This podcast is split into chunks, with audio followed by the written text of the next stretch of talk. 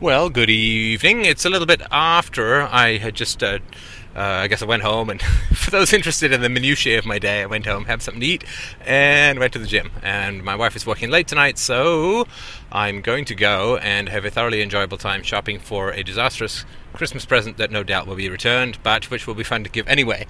And for those who are tracking the most important aspects of these podcasts, yesterday I lost a travel mug. I drove off with the travel mug steaming with hot tea on the top of my car, and, you know, reality working in its mysterious fashion. It uh, reappeared, although I parked in a completely different spot today. It reappeared right by my door as if a sign from uh, nothing. There's no God and no fate.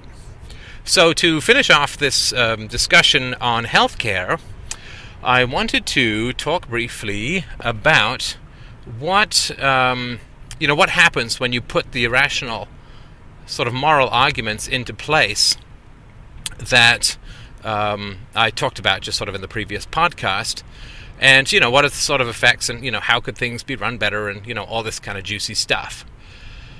Well, the way that I, I mean, one of the main reasons, one of the main problems that I have with the um, the current healthcare system is that it is um, uh, it, it, makes its entire money, it makes its entire profit off of cure uh, rather than prevention. Right. This is what happens when people have a right to health care.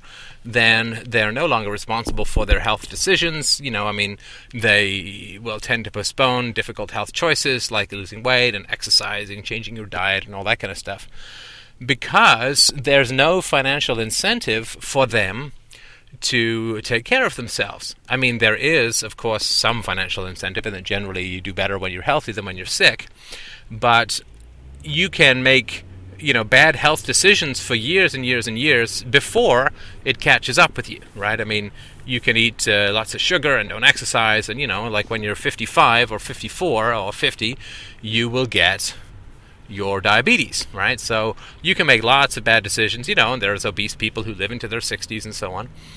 So, in the sort of day to day decisions, what you want, or what would be a rational course of events in a sort of free market situation, is that your uh, the financial costs of your healthcare uh, bills in the future, assuming you had insurance, that your future healthcare costs would be subjected uh, or, or would be relative to the healthy choices you were making in the present. And of course, one of the most healthy choices you can make economically is to say, you know, when I'm on my deathbed, don't uh, don't make me linger. You know, like if there's no hope, then you know, for heaven's sakes, just let me exit uh, gracefully rather than sort of claw to life in this descending spiral hell of pain, and you know, burn up half my healthcare costs in the last couple of months of my life, which is of course what people tend to do because you know euthanasia is illegal and you know it's not your life it's the government's so you know they can't you can't uh, you know can't get rid of it which is just this christian hangover right? I mean it's just this hangover that suicide is you know immoral and all this sort of nonsense. So you know you're going to have to make some choices about healthcare costs if in a sort of free market situation and you know there are lots of different healthcare cho- healthcare choices that you can make. I mean, you can say that I'm going to you know be a slob and you know eat badly and never get off the couch and and you know sort of waste away within my own skin, and then I'm going to throw myself on the mercy of you know common humanity, right? So I'm going to sort of you know plead tears of oh I, I was ignorant, I was abused, and and just you know cry havoc and let slip the dogs of charity, right? I mean it's a perfectly valid strategy. It's a tad risky because you know it's a little hard to feel sorry for somebody who's you know 300 pounds uh, who is complaining of you know uh, poor uh, knees or bad circulation or whatever. But it's a it's a perfectly valid strategy. You know, uh, who am I to say how somebody else should live their life, right? I mean, in terms of like, I'll absolutely thunder from the pulpit that they shouldn't kill, they shouldn't steal, they shouldn't rape, they shouldn't whatever, right? But as far as you know, how you're going to deal with your own health, good lord, I, you know, far better things to do than go and nag people about, you know, health. Uh, it's a personal choice. All I want is to not have to pay for people who, you know, smoke like chimneys and, you know, exercise like vats of butter. Um, so you know that's a perfectly valid strategy. Just you know, eat, do do bad things to yourself and hope for charity. you know, another one, of course, is to uh, attempt to you know live as healthily as possible and you know save all the money and you know all of that and save the money that you've saved uh, you know put into other things you know because you're going to get yourself covered and you're going to do a lot better because insurance companies are going to you know they'll sort of be like the wives we all need if we're guys right who sort of nag us to get you know the the colonoscopy and you know with a prostate exam and all that kind of stuff and uh, so you know insurance companies absolutely only they only make money if we're healthy you know? And and again i'm not talking about the current sluggish torpid state controlled mess of public and private uh, uh, concerns in the american system. I'm certainly not talking about the um, uh, the uh, the healthcare system in Canada, which is you know this this sort of Soviet nightmare, but you know in any sort of rational system, of health, you want to make sure that the incentives are the highest for you know the prevention of, of illness, right? I mean, anybody who you know manages any sort of complex fixed asset facility knows this that you know reactive capital, i.e., something broke because I didn't maintain it, is 15 to 40 times more expensive than proactive capital, like let me replace the filter before the boiler bursts into flames. So, you know, prevention is, you know, an ounce of prevention is worth a pound of cure. So you want to make sure that a system which is going to be rational is going to want to obviously maximize uh, the profit, minimize the loss, which means maximize the health and minimize the sickness. You know, all makes perfect sense, right? And if you choose not to maximize the health and minimize the sickness, i.e., if you, you know, do bad things to your body, uh, then you know it's it's a perfectly valid choice, but you have to pay pay for it, right? It's certainly nobody else's responsibility but yours, your health.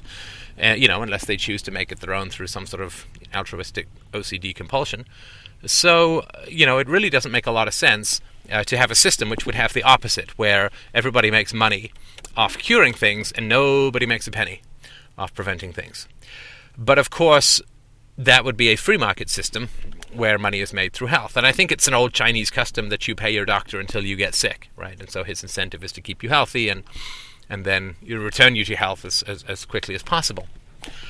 So that would be a sort of free market situation that would sort of make sense. Um, but of course, the other thing that you want to do in a free market situation is not have any of this, you know, ridiculous state-enforced licensing, right? I mean, this is just a complete cartel on on healthcare that you know the, the the doctors union i mean let's not call the ama and the cma anything different right?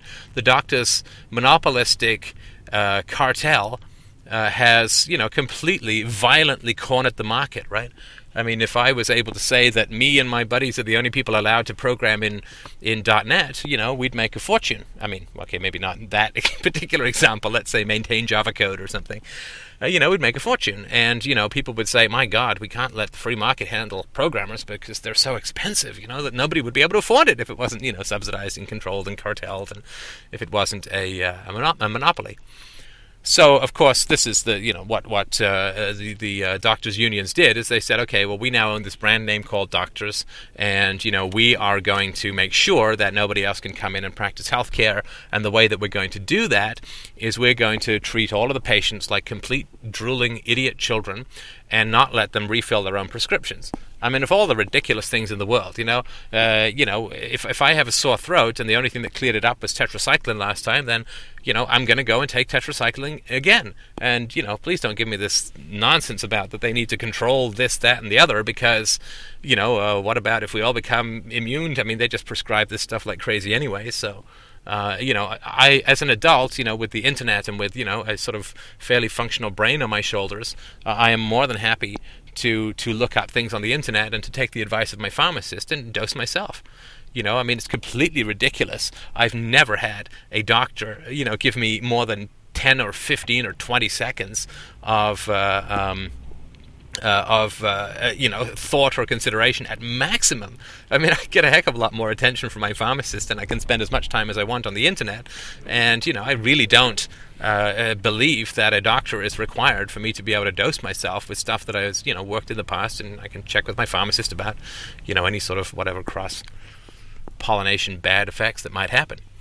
So, you know, you want to make sure there's no monopoly. I mean, if you want to go to, you know, Joe licensing doctor, right? I mean, some sort of private sector market could could uh, license it.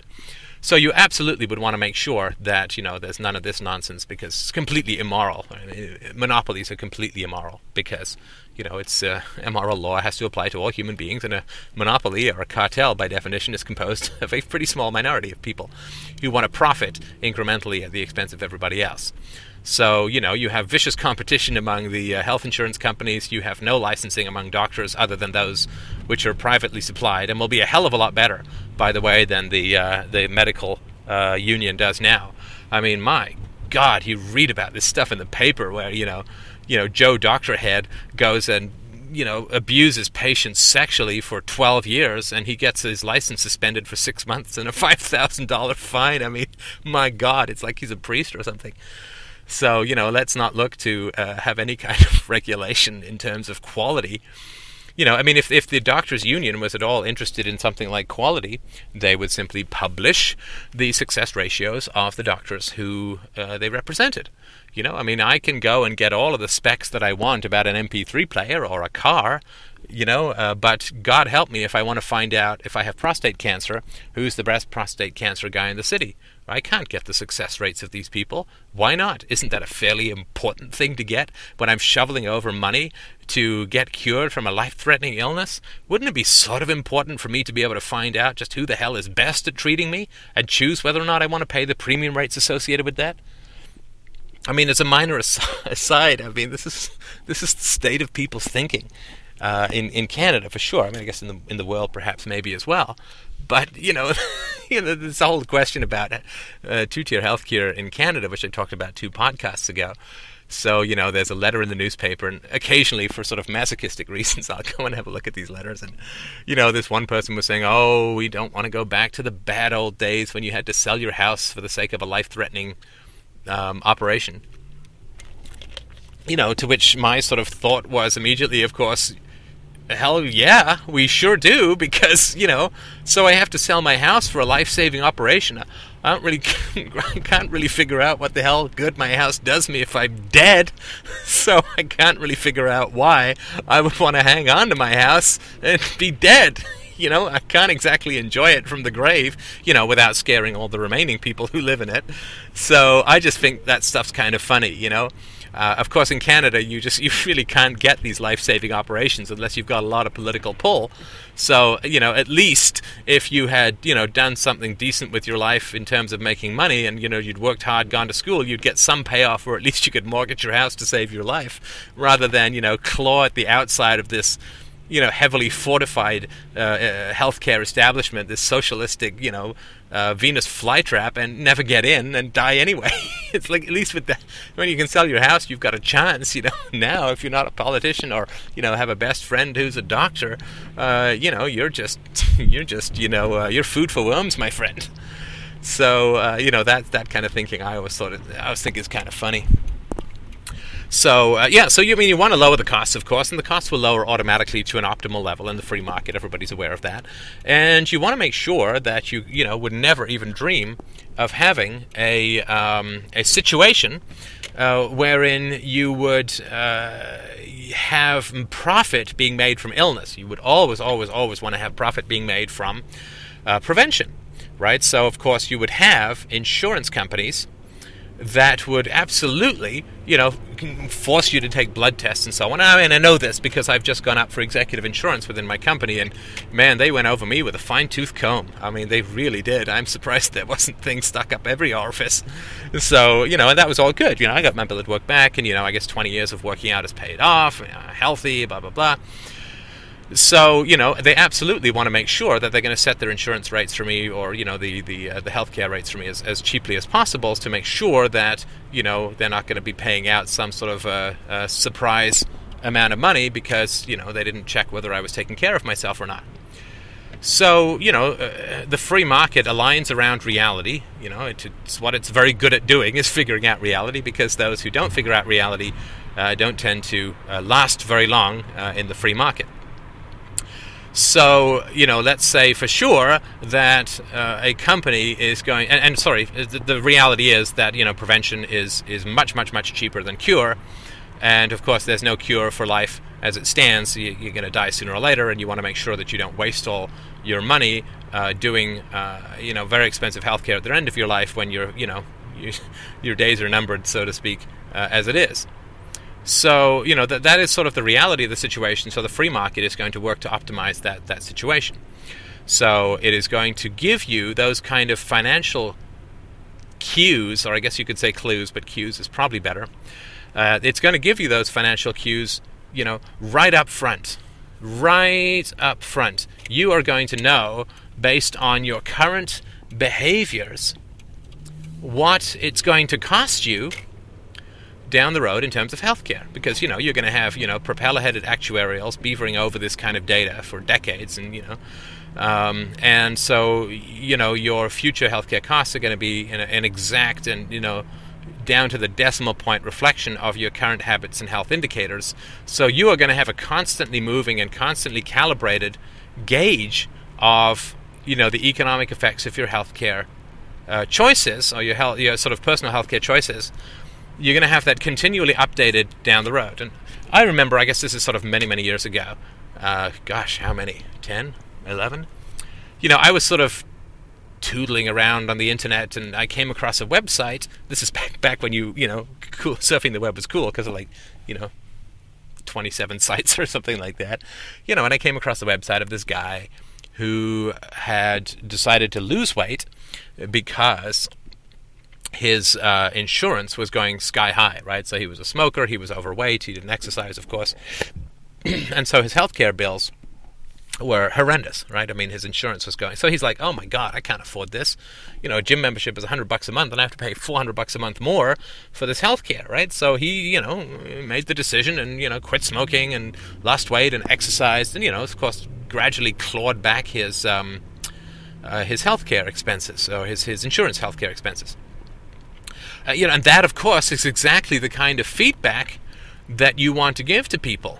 You, you want to absolutely, positively make sure that they are getting as many cues as humanly possible for their um, uh, for their uh, you know their healthcare choices, and proactively and positively, and you know you want to guide them right? You don't want them to just sort of find out down the road that what they're doing is very expensive because you know people, you know, you you, you got a donut sitting in front of you, you you know, you, you, this kind of stuff. You maybe I'm going to get sick in 20 years. I mean, this is not how people think. I mean, it's not really how I think. Well, maybe not. I mean, a little sort of. I guess I've always been sort of slightly obsessed with sort of working out and this and that. So.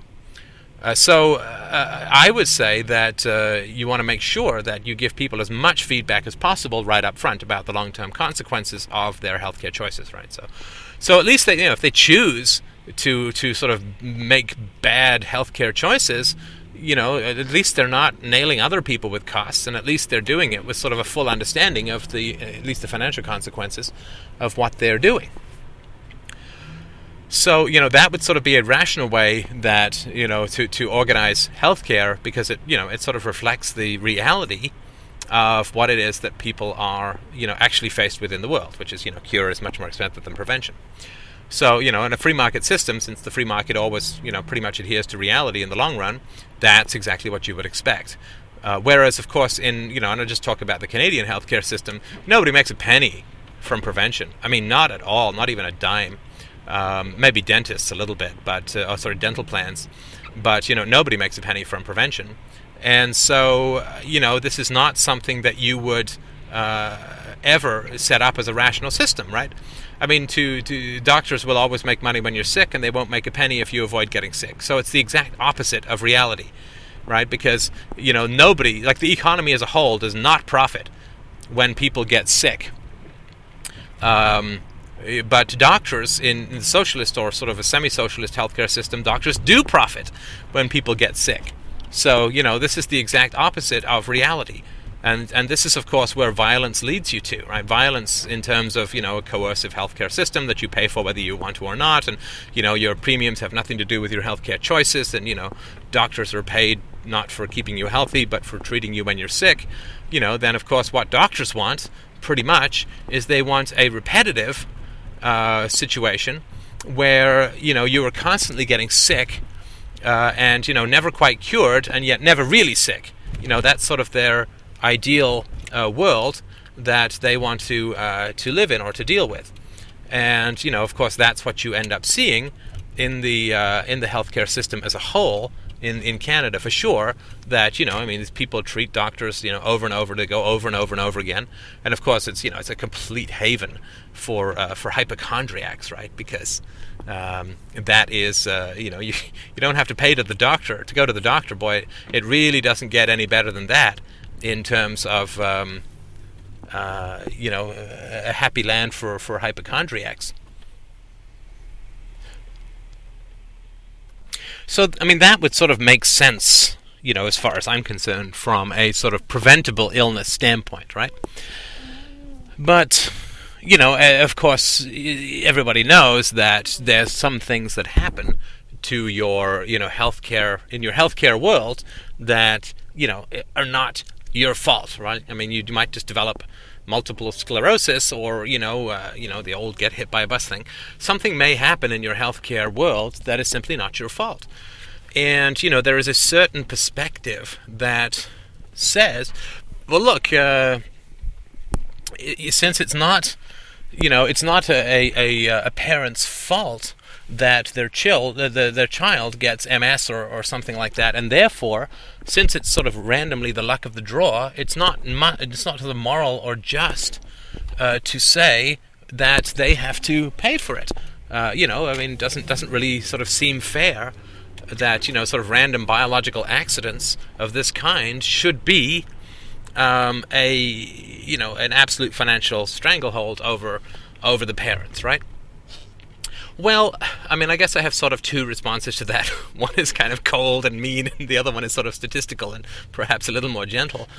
Um, as far as you know, fairness goes, I just think uh, it's um, well, it's it's stupid to use a sort of technical term.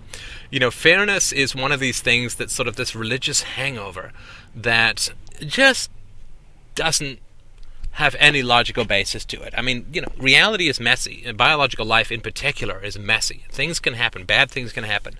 You know, we can all drop dead tomorrow. We all could have an aneurysm forming, you know, a blood clot forming as as you listen to this, or, or as I speak. I could be dead now. This could be a voice from the grave because I got deep vein thrombosis. You know, driving to pick up my wife's gift.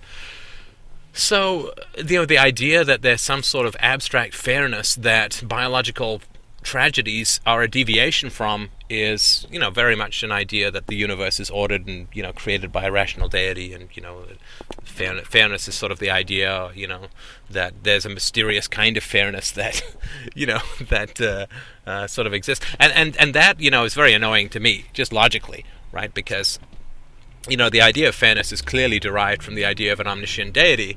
And you know yet uh, it would seem to me that if there was an omniscient deity uh, which you know was so interested in fairness, then you know to interfere would not seem to me to make any sense, right? So if you say, well, it's bad if you know it's it's not fair for a someone's kid to get multiple sclerosis, then you've got this sort of fairness thing, and this is a deviation from it, and that fairness thing can only really come from it, the idea of a god, because I mean, there's no such thing as reality. In reality, is fairness. I mean, there's justice, which is a recognition of reality, but there's no such thing as fairness. Like we're all born, the same height, or with the same level of intelligence, or with the same quality of singing voices, or anything. Um, so the idea that there's some sort of fairness and that it's unfair for a kid to get multiple sclerosis comes from a, a belief in God. Yet, you know, if God gave the kid multiple sclerosis, surely it's a bad idea to interfere with it. I mean, neither neither one gives any sort of sense that other people should fund, you know, the cure or the, the maintenance or the, the, the, the management of your kid's multiple sclerosis. If there is a God, uh, then maybe there's such a thing as fairness. But you know, God gave this kid multiple sclerosis, so it's a test, and to interfere would be to, to thwart the will of God, and so on, right? And if there is no God, then there's no such thing as fairness, and it's sort of ridiculous to talk about this as a deviation from some sort of standard, right? I mean, there's no such thing as, as an even height for human beings that everybody is a pure is a deviation from, and it's all unfair.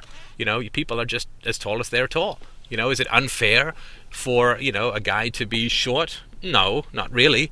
Uh, because there's no such thing as fairness in that sense. You know, is it fair that I sort of started losing my hair at 17 years of age? Well, no, of course not. I mean, it's not fair or unfair. It's just my genetics. It's just the way things are.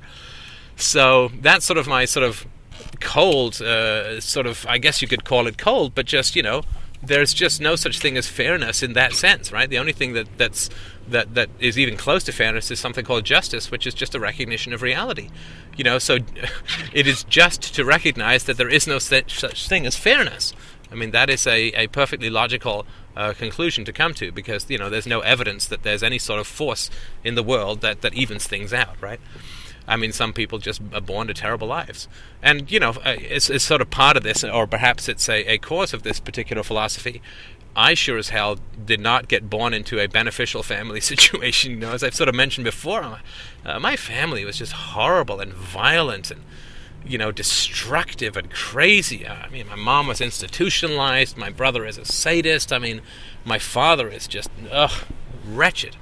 A wretched human, wretched specimen of a human being. And, uh, you know, and we had no money, and I was constantly having to work. I started working when I was 11, and you know, uh, when uh, when my mother was institutionalized, my brother was in England, and she stayed in bed for two weeks beforehand. I had to go to school, uh, eviction notices. I mean, so uh, you know, I guess I, I don't think that I guess I railed against it from time to time, but I never really got the sense that it was fundamentally unfair.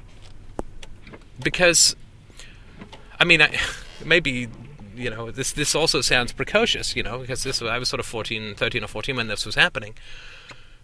But it was sort of I guess outside of my comprehension that things could be different and I would be me. Like I could say it's not fair that I have this family, I should have another family which is, you know, calm and peaceful and happy and blah, blah, blah. But if I had that family, I wouldn't be me. And so, and I kind of liked being me, and I kind of always have. So even though there was, you know, terrible, you know, stress and strain and, and you know, emotional horrors abounded, I still could never really figure out that it was unfair because the only way that I, you could fix that fairness would be to have me born to a different family, and thus I wouldn't have these thoughts of it being unfair because I would be in that family and I wouldn't be me. So, to experience what I experienced in the family that I was born into, I had to be me. And so I would only come up with the idea of unfairness if I was already in that unfair situation, and if I wasn't, I probably wouldn't.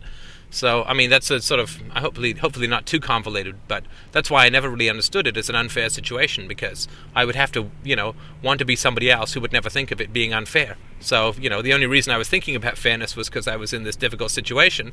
So wishing that it was somehow different would be to take away the whole mental causality that made me think of it in the first place. So anyway, I hope that makes some kind of sense. It does to me, uh, and I hope uh, I hope I'm not alone in that. So um, you know, I guess good luck. You can replay it if you like. I, I think maybe on the fourth listen it'll make sense.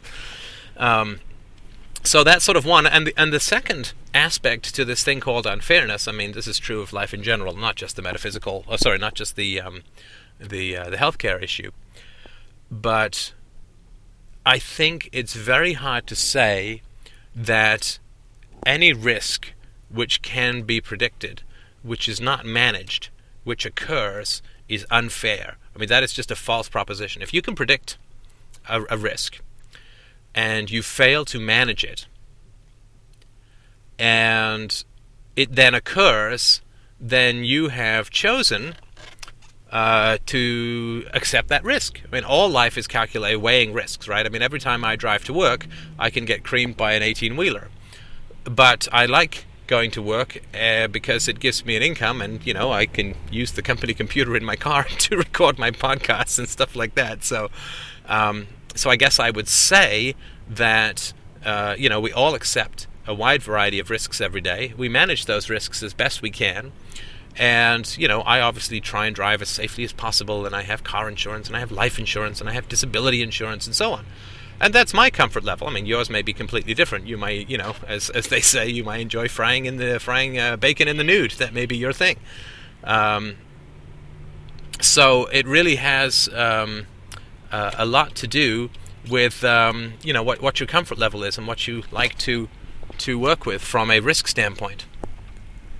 And so, I guess what I would say is that if you are a um, uh, if you are a parent who's expecting a child, then it would seem to me that it would be logical to um, uh, to take out insurance against the possibility of your children getting ill.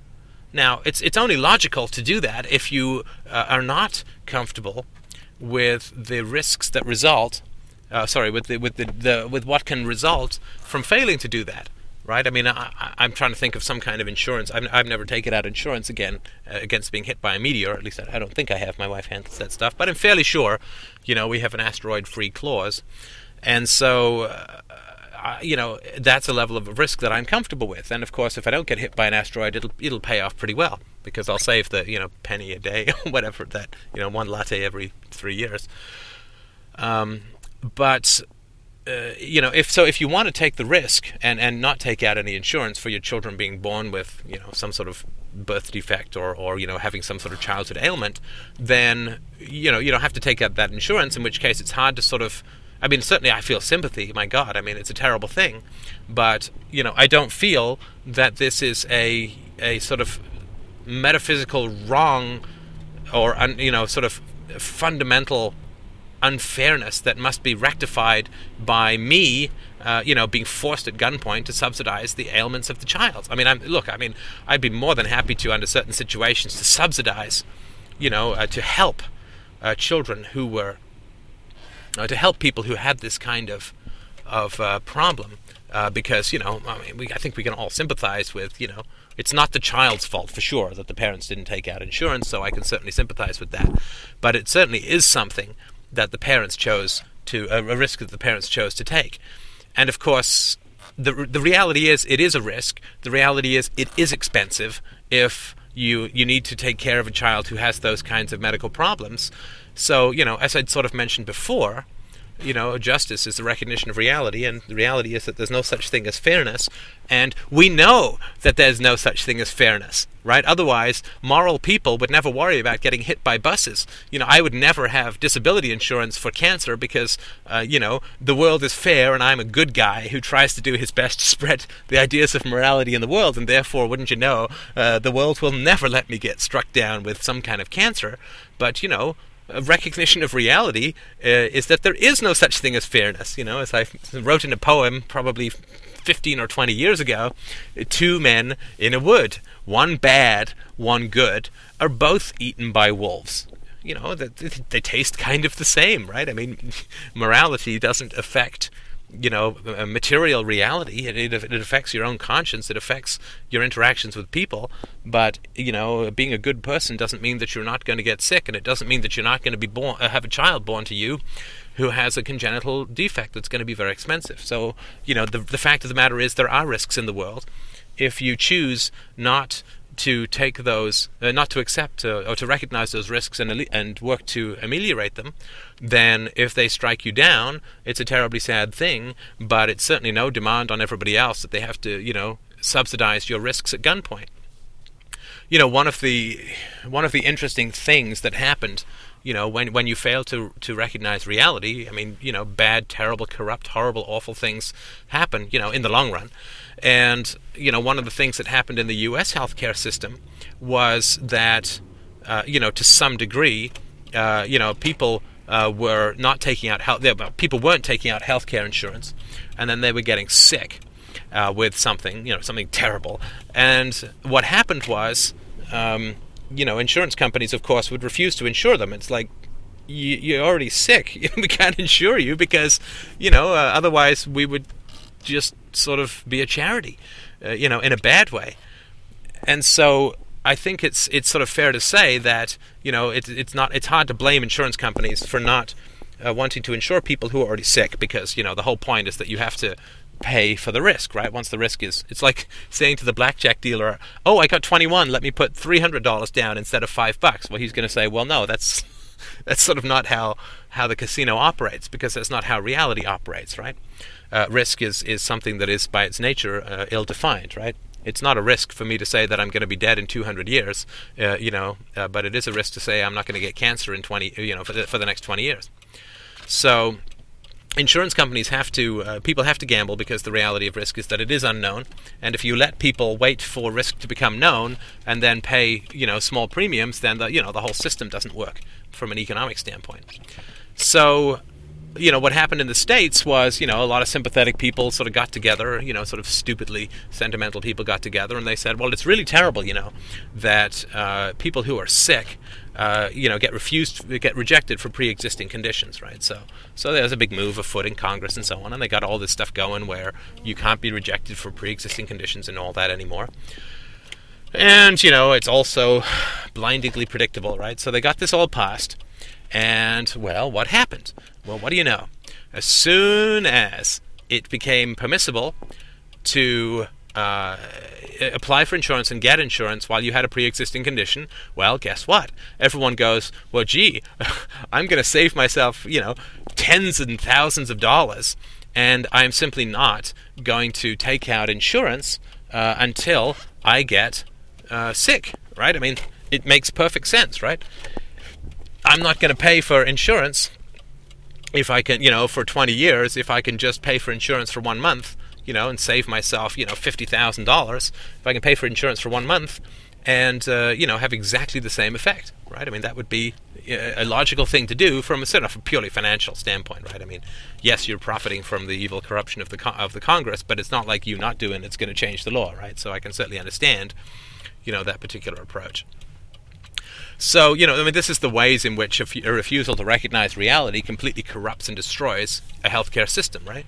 So, what happens? Well, a lot of people who've recognized all of this simply stop paying insurance. And of course, it tends to be the least honorable and the least responsible of, you know, all the people. So, these people, of course, tend to have the most expensive healthcare costs, right? I mean, a lack of responsibility is fairly well correlated with higher healthcare costs because, you know, you're not responsible then you're not going to take care of your health.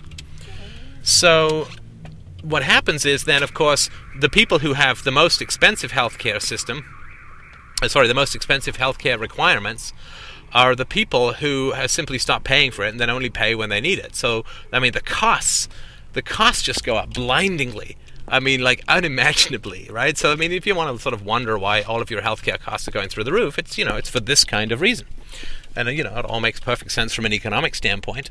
You know, you've got the people bailing out of the system who uh, have the most expenses, and then you know, jamming all of their expenses based on one four hundred dollar monthly check, and then saying, "Oh yeah, okay, now I want you know fifty grand worth of chemotherapy."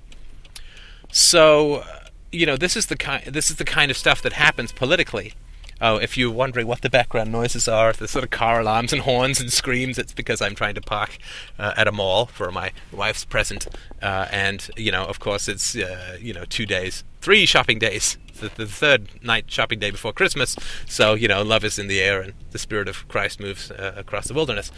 So, um, so, yeah, I mean, I just sort of wanted to point out that you know, I mean, any moral system and any sort of political system certainly any economic system, let's say, because when I say politics, I probably mean something quite different than, than most people.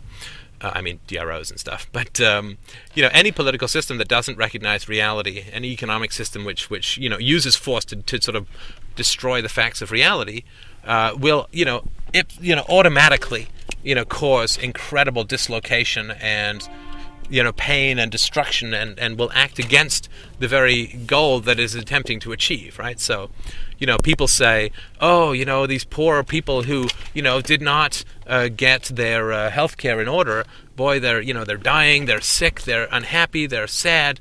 Let's give them a break and let them get some health care insurance you know without you know with a pre-existing condition.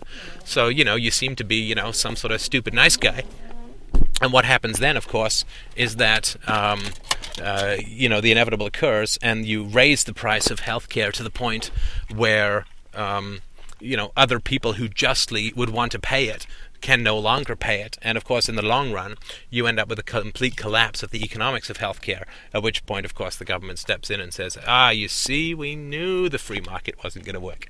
All right, it's time to shop." Thank you so much for your attention. I hope this has been helpful, and all the best. I'm sure I will have a chance to chat with you again before Christmas arrives. But uh, if not, uh, or of course, if you're listening to this after Christmas, unthinkable. I'm sure you download the minutes after I upload them. Have yourself a very, very Merry Christmas. All the best.